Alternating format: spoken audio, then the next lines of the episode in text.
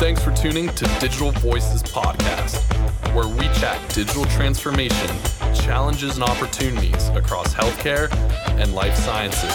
And now, your host, Ed Marks. Ed Marks with Digital Voices and coming to you from New York City. So if you do hear some interesting sounds in the background, it's just the sounds of a very alive city, which is great considering what we've been through with COVID and especially in New York City being hit so hard. So today I have another friend uh, to to share the mic with me, and it's my my friend Lana uh, Vardanian, Dr. Vardanian, and I want to welcome you to Digital Voices. Thank you. Thank you, Ed. Thank you for having me. So, Lana is currently the chief medical officer. And get this this is so interesting New York Hotel Trades Council and Hotel Association of New York City and the Employee Benefit Funds. And so, I had never, you know, thought about that that was had a healthcare piece of it. Uh, but we're going to dive into that in just a little bit. But first, Lana, everyone wants wants to know what kind of music you listen to. this is the most you know sensitive question i guess of this um, interview or podcast i like all kind of music any kind of music that has harmony in it and with or without words and i must confess that there are two types of music that i listen the list and that is rap music and the country music but not of any um, not because it's not a good music, but because maybe I haven't developed yet the good knowledge of it. There you go. That's a that's a, that's I'm a, looking forward to that. yeah. No, that's a good explanation. Yeah. So we actually met the first time probably around 2015, and it was New York City Health and Hospitals, and we both were serving here. And we were my team. I think I had an Epic team, and they were coming to your hospital at the time was uh, Coney Island, and you were the chair of ambulatory. Yes.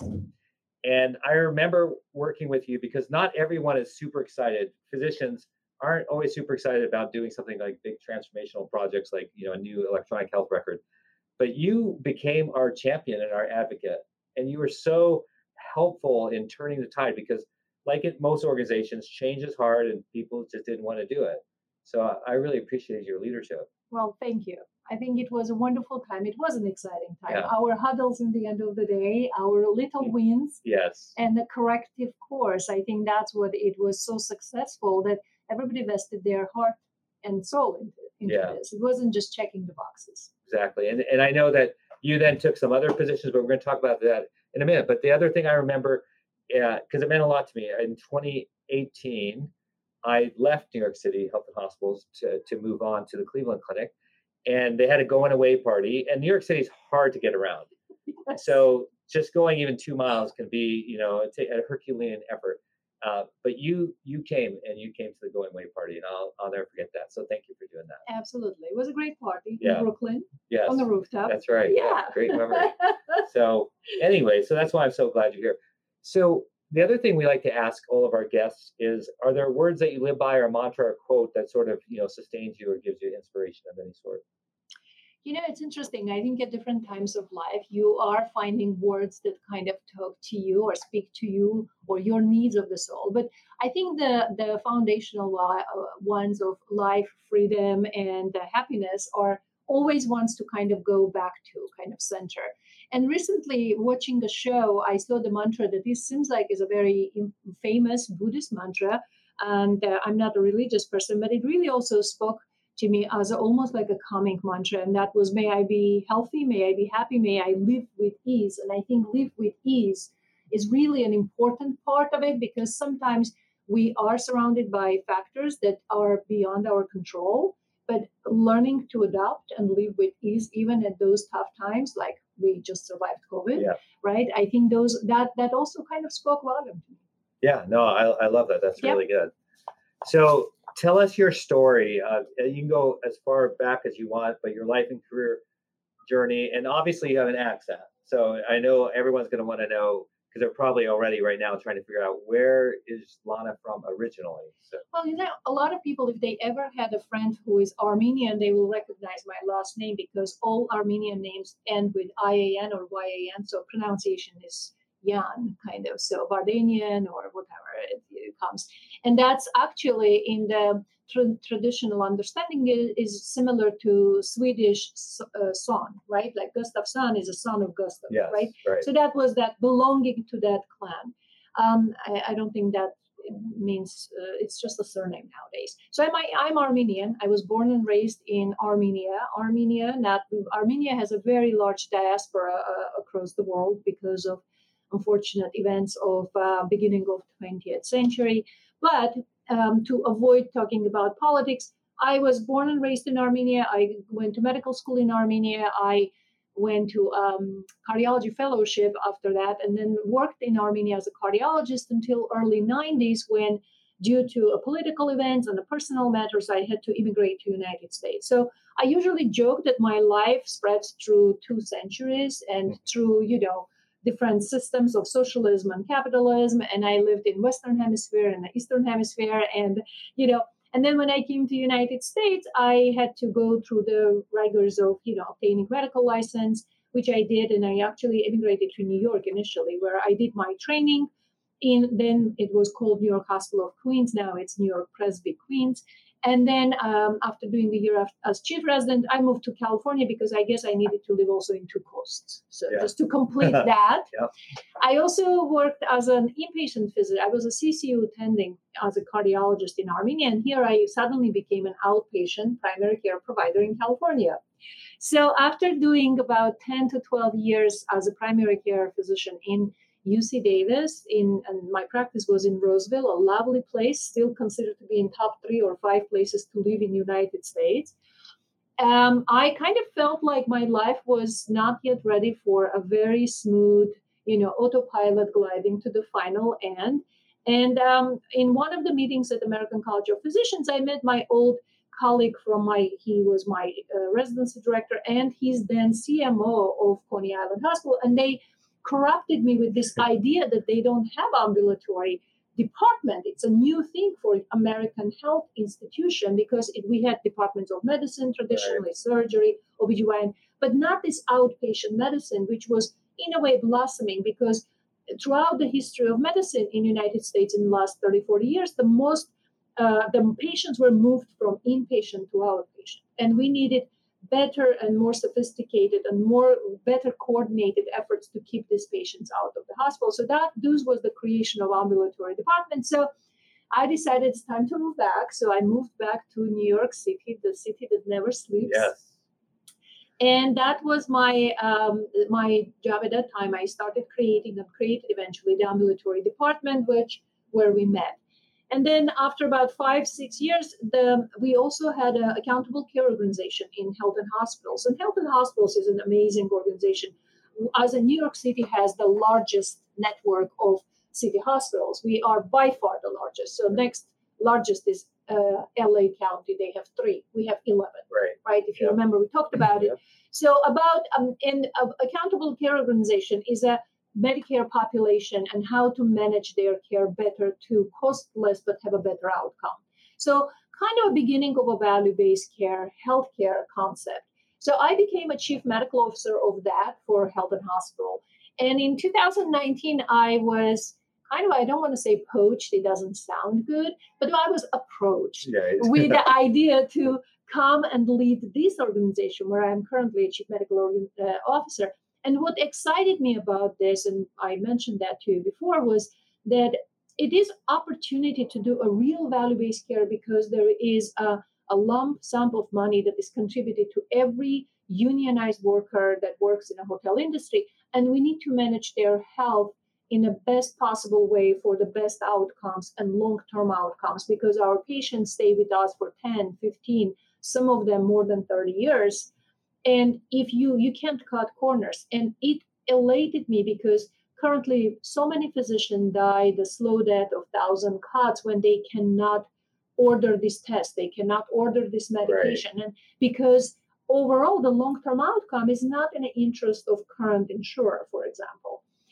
And and also some patients here also patients want to get better because they only get their benefits when they work so you have this amazing opportunity to make a difference in the best possible way, designing the health plan for the patient. and really thinking of their health you know comprehensively. Instead of doing this drive through medicine let me do this quick medication and you will feel better. And then what happens tomorrow we don't know. Right. Yeah, yeah so it's it's a super interesting model. So just for uh, for a little bit more of an explanation so these are the workers that like you visit new york city they're working in these hotels. Right they're the waiters they are the cleaning crew that comes and cleans your you know rooms or they are the you know in the in the restaurant or they they are the maintenance workers so not the engineers they're different unions. But a lot of them are this usual people that you see when you walk in the hotel. Who do you see? Receptionist right. you know the uh, uh, uh attendant attending near the elevator or something like that. Right and so they're getting so it's carved out in a sense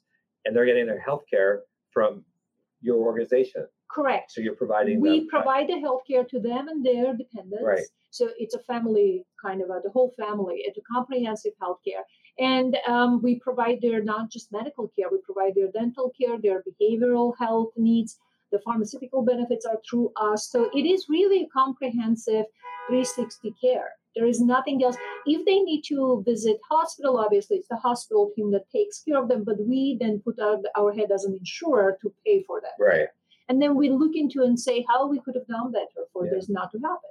Yeah, no, it's I, it's great. It's a great perk certainly for for those workers in that in that union. Absolutely. So I don't want to lose track of the Ar- Armenia. I want to go yes. back for a second. So yes. for those who don't know, can you sort of explain where it is geographically uh, in Europe? So Armenia, what we pride on, is a very small nation. It used to be a much larger footprint in the. It's a, it's a very old nation. Uh, to say how old we are, our alphabet is created in like a third century, fourth century. We are the first Christian nation in the world. We accepted Christianity as a state religion. We were the first ones Unfortunately for us, our uh, surrounding neighbors are not Christian, so that makes it kind of difficult always to talk about Armenia because there's always a conflict. Um, specifically around World War One, that was the ma- major genocide that was, you know, is is still celebrated, not celebrated, but like commemorated on April 24th, where more than a million Armenians were killed. But then again, it's um it's the um, you know it's uh, located around Caucasus Mountain. The other thing that is uh, a lot of Armenians are very proud of the Noah's um, Ark is in Ararat Mountain. And Ararat Mountain is traditionally an Armenian mountain. Unfortunately, it's now on a Turkish territory, right. but it's on you know Armenian stamps and everything else. It's a part of like that's Armenian belonging, right? right? So it's a uh, we have about three and a half, four million people. The other thing that was recently, I would say, not so recently, in 1988, we had this a horrible earthquake that happened in Armenia. So a lot of people related to that. And then quite recently, it is uh, unfortunately not even a war between again neighboring Azerbaijan uh, and Armenia, but uh, it's pretty much the Kardashians being Armenians. That's where I get recognized often, and I say, you know, whatever it works, right. whatever it takes. Yeah. But Armenia is a beautiful country if you like hiking, if you like, you know, um, ecotourism uh, a lot of ancient uh, sites. We have uh, even a Zoroastrian one, you know, from before Christianity, but very old monasteries and churches, and a very the hospitality is a trade, and survival skills. yeah, definitely survival skills. Yeah, and if, if, and if my history is correct, Jesus, whether you believe uh, as a historical person or spiritual, um, spoke Armenian. You know, it's interesting. Uh, yeah. Yes, the ancient Armenian, and we have this. Uh, even the capital of the city, it's uh, close to three thousand years uh, old. So it's it's an interesting. It, it's an interesting language, is the old Aramaic or yeah. whatever it was. And then now the current Armenian language, as I said, with the alphabet being so old, and we are a unique branch in a in a language tree, so we don't have an alphabet that is similar to ours. Right. So yeah, no, it's it's really interesting. I, I really uh, glad to talk about it. What about medicine in Armenia? So how do you how do you? You know, that? I would I would say um, it's an interesting question because I visited Armenia and they asked me to give a talk in my medical school in my alma mater to a group of physicians that were pursuing a degree in business. So, and I thought, well, this is fantastic because Armenians always had this entrepreneurial streak, but they kind of never been taught properly, I guess, on the entrepreneurial part. Because when I was in medical school, and I'm very glad that I did that at that time. It was um, it was a circle of 20th century, so it was during the socialism. So it was a universal healthcare with zero cost to a patient, and it is totally different than it is now, right? So it is two different parts, but they are still remnants of social medicine available to you know everyone but there is a, a, western type of like well you pay you get this right so um, when I was in car, and I'll tell you this very funny, I think, story. I was a cardiologist, so in CCU, and we had this delegation from United States, and we were so excited to share, like, and to learn something, you know. And they came and they said, "Well, what's your mortality from uh, uh, acute MI, uh, myocardial infarction?" And we said, "Oh, it's you know, it's eight point like six percent." And they're like, "There's no way." Because ours is 13 and our mm. technology is so much better. And when I came to United States, I understood why, because we didn't have that much technology, but we stood, you know, next to the patient's bedside right. all night it. long. you know, our nurses, even nurses aid, were were so well equipped with the bedside medicine mm. skills that they will understand if the patient started breathing a little faster. We will have a nurse's aide running to you saying, check on a bed seven, it's breathing a little faster. Yeah. So when you have technology it makes it very standard and helps a lot, but it takes away that soft touch of art of medicine, I think. Right. No, that that's very interesting. So diving back into your current role, so it's it seems like your previous roles, like with the ACO and even ambulatory side, have really helped prepare you for your your oh, job oh, absolutely. today absolutely. I would say again my my I, i'm so grateful for the training that i had in armenia and then in united states right? Because it's like i feel like i'm such much better accomplished physician because i had the opportunity to do both. And then uh, working in as an inpatient phys- uh, physician and then working as in uc davis in california well acquainted with california system heavily populated by hmo then moving here and creating ambulatory when you have to kind of you know work with different chairs and understand the specifics of all that that really helped then to get the value-based care concept into ACO. That's what drives it. And and I'll say we were the only organization in New York State that get got shared savings at that time was five times and i was like i was joking because i was leaving it. That was my last meeting. I said you know will we like michael jordan next year showing showing six? So and they did and they did and it's amazing that such a difficult organization as hhc and such a difficult city as hhc can come up with shared savings due to yeah. this outreach to patients and making sure they understand the disease process. It prepared me to know what I can do here and right. what we want, where we want to go, the goal. Right. You know. No, that, that's that's great, and and it, it is really a great attribution to to your leadership and others that if you could do it, you know, what does the song say? If you could make it happen in New York City, make it happen anywhere. Yes, yes. So what are a couple things that your team's doing today that you're pretty excited about? You know it um, our our structure allows us to really innovate and think of things that otherwise would have taken any other organization that has multi-level bureaucracy would have taken many more months or years when it would have been a moot point to even pursue. So we have a very flat organization. It's very much a, a frontline uh, you know teams and i still see patients so kind of i feel that okay how is it working? It's not working so let's change it so if we decide to do a bundle on something that's never been a bundle done, we do that. You know, we did bariatric bundles. We're looking into a, a cancer, a breast cancer and reconstruction bundle because it's like there's a certain things that happen. You know, why won't we do this and make it simpler? I think the interoperability is another extremely innovative part on our end because while we have health centers where we see patients, we have the usual, you know, uh, divisions or, or presentation of specialties like endocrine or cardiology, but a lot of it gets referred out.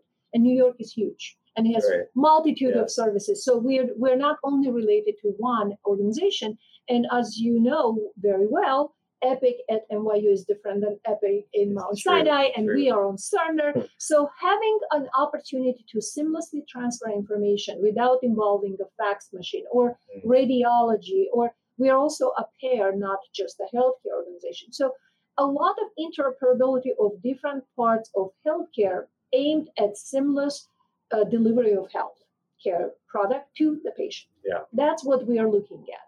So it's a, it's a lot of in a value-based care, but it's also in an excellence of care that is pertinent and not just let's say you know today's you know uh, flavor of the day is are we going to ask everybody if they smoke that may take away the time that can be spent in, in a different way yeah. not to minimize the importance of screening for smoking right no that, that's a good point now Lana, I've known you for a while, but I think our listeners picked up on the fact, given your background and all the different positions that you've held, you're a great leader. You're a great person, a great leader.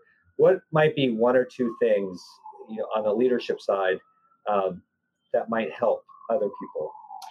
You know, I think being a physician helped me so much. Just like being a doctor, sometimes I'm really grateful for having my daughter who taught me to be a better human being. I think you're much more patient as a parent, right? right? Sure. So they, I, I imply my parenting skills of the respect, embracing mistakes, expecting mistakes to ha- happen.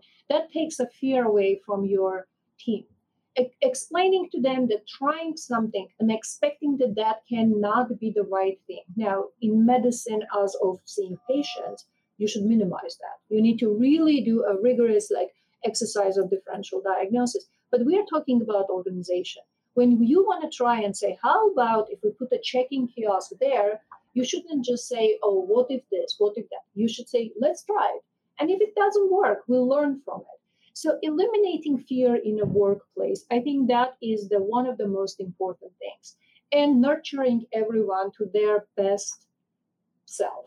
Yeah. Because there are people that are stuck in clerk position and they really are great in talking to patients. So maybe they should be a patient advocate or problem solver. We uh, just recently, we're going to start on October 10. We created a 311 desk. So if somebody comes and they don't know where to go, so instead of going and knocking on the administrator's door, who is might be dealing with the flooding in the electrical room that we had, right. going to a 311, a person who knows organization very well and knows where to navigate, how he promises the patient, I'll get back to you, but that person knows who is the right person to solve this problem in the shortest time. So that's where, and we had this one particular person we uh, elevated to that position because we realized that he knows organization very well and he's great with patients. And instead of sitting and crunching uh, reports on hospitalization, this is a better place for him. Sure. He was so excited. So I think this is what we, the ideal leadership, in my view, will be. It's a good parent. You want your children to succeed. And sometimes they succeed and they leave organization. And I'm never sad about that because I see it as a parent whose child gets married, right? Yeah, and you yeah. just hope that they love them and they care for them, you know. And if they get divorced, they can come back right. to, the, to the parents' house. but overall, it is a testament to you being a good parent if they leave to a better position or they grew. yeah. Know. No, that's a great analogy. I've I've thought of that before, but not to the extent that you just took it. And it, it, it's spot on. You're, you're okay. really, really right. I like it a lot. Great. So you mentioned earlier that you were invited back mm-hmm. to your med school in Armenia and you were speaking to these physicians, but mostly on the business side. So now that you've had all these experiences, what, what are one or two, maybe three things that you wish med schools here in the United States taught that they don't today? Because based on your experiences, you know, you've seen gaps probably you know, I, and I taught medical students and residents throughout my career in in uh, United States, even when I was a chief resident from then on and in California. And I would say it is a very hot topic for me. That's a topic for a separate podcast because we need to do something. We need to change something the way the medicine is practiced. And it starts from acceptance rules of who do we accept to medical school? Do we accept people that want to be doctors or they want to be they want to have a diploma doctor? That's a big difference. Yeah. I see a huge shift towards the latter. They want to do, I want to be part-time doctor and do something else. I want to be locum doctors. And to me, it's like, okay, you don't want to be responsible for the outcomes of your actions.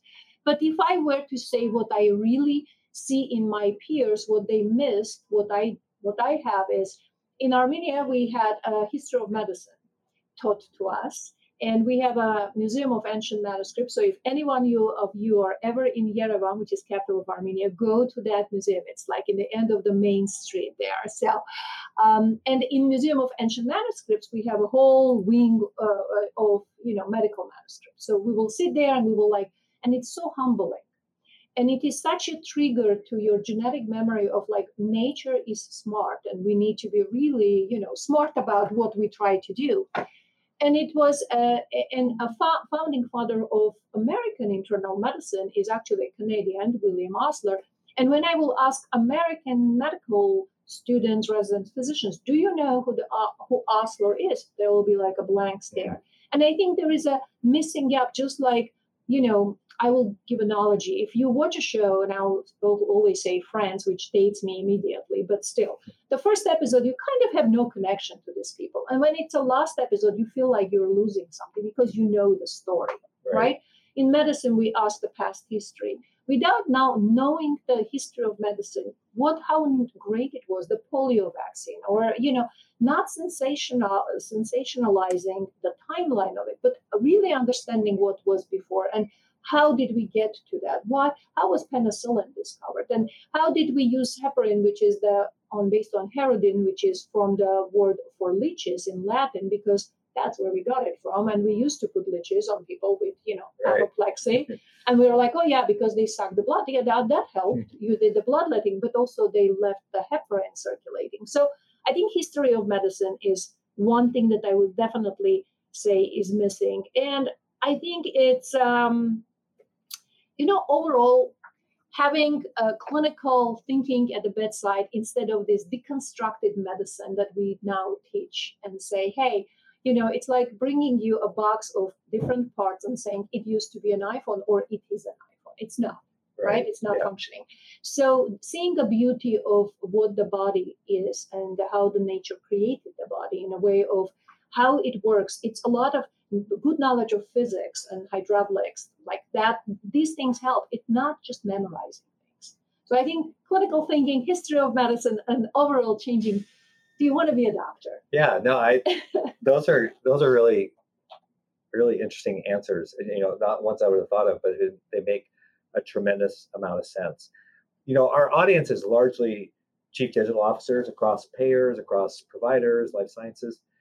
And as a seasoned physician leader talking to these uh, digital leaders uh, any words of advice for working together with with uh, the clinician community you know I, I, already mentioned that we have cerner and again no no you know not shading them in any way because we work with epic uh, we work with quadramed some other systems.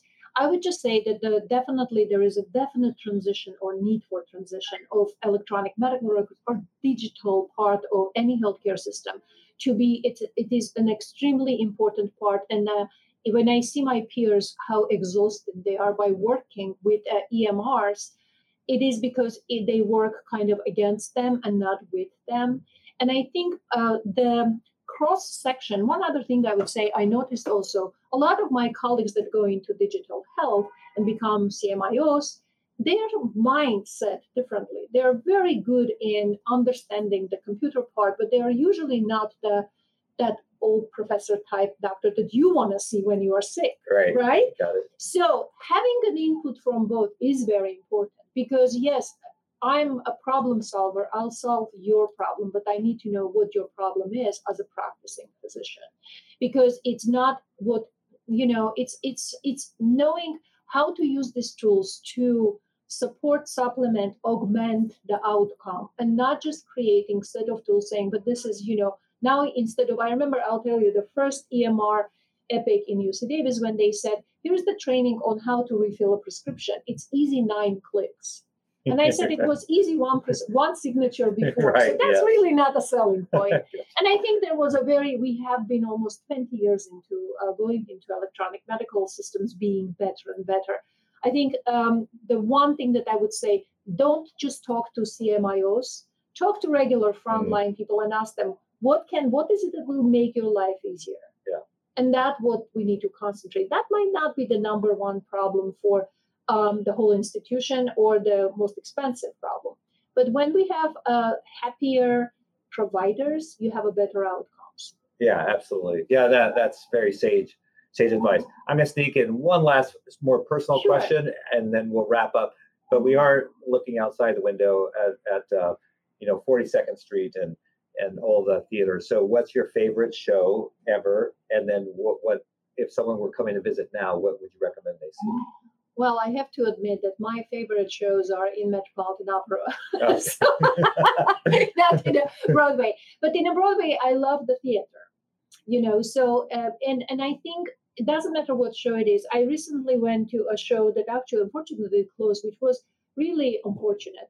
The level of uh, the level of professionalism Mhm. of Broadway actors Yeah. and the level of doesn't matter what it is. It is done on a level that I wish every one of us, even in medical profession, will give it all every time, night after night. Yeah. And uh, my hat is off. But I would say that um, the shows come and go, and it's it's amazing to see that variety. And I think that what makes you, despite all the craziness in New York, you feel alive in New York. Yeah.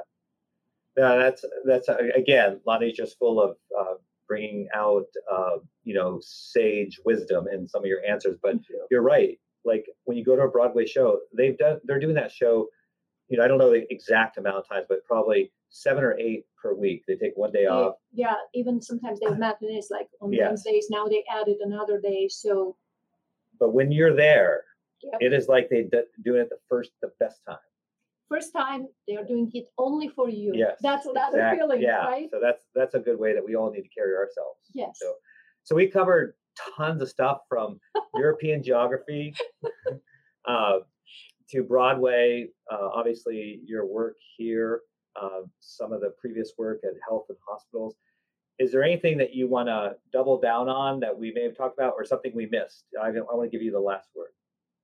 You know i'm very passionate about medicine and i think one of uh, one of the things that i and, and maybe that's another thing that we should teach in medical school is the profession that medicine is a profession of servitude and a lot of people miss that. You know we serve people we we are like in the military. We sign up to do this we cannot say you know what? I i don't feel like doing this like i'll do it next visit because you know, my approach to this is every patient is somebody's child, and that mother, maybe dead for the last 90 years, entrusted this patient's life to you. So I think the only double down will be we do need to pay more uh, soulful attention to medicine instead of just numbers and outcomes and such. But due to the digital transformation, it can be better Yes. we can't turn back. You know, used to I used to say this analogy to doctors who complain about the MR that, but you don't use your, you know, let's say TV from 90s, right? Right. So right. That's good. Yeah. Well, what a what a great conversation. Thank you so much for being my thank guest, you. Lana. It's, It's it's my my honor to be here. It's such a pleasure to reconnect. yeah, it definitely is. It may, I have all sorts of great memories, and you know, may, and I was glad when I was in. I always try to be in the moment, so I was in the moment back then. So because I knew it wouldn't last forever, but when I get back with colleagues like yourself, uh, it just reminds me how special the time that was. Thank so you. thank you again. Likewise. So that wraps up Digital Voices. We'll talk to you at our next drop. Thank you for listening to Digital Voices Podcast with Ed Marks. If you enjoyed this episode, subscribe on your preferred streaming service and leave a rating and review. And most importantly, thanks again for listening.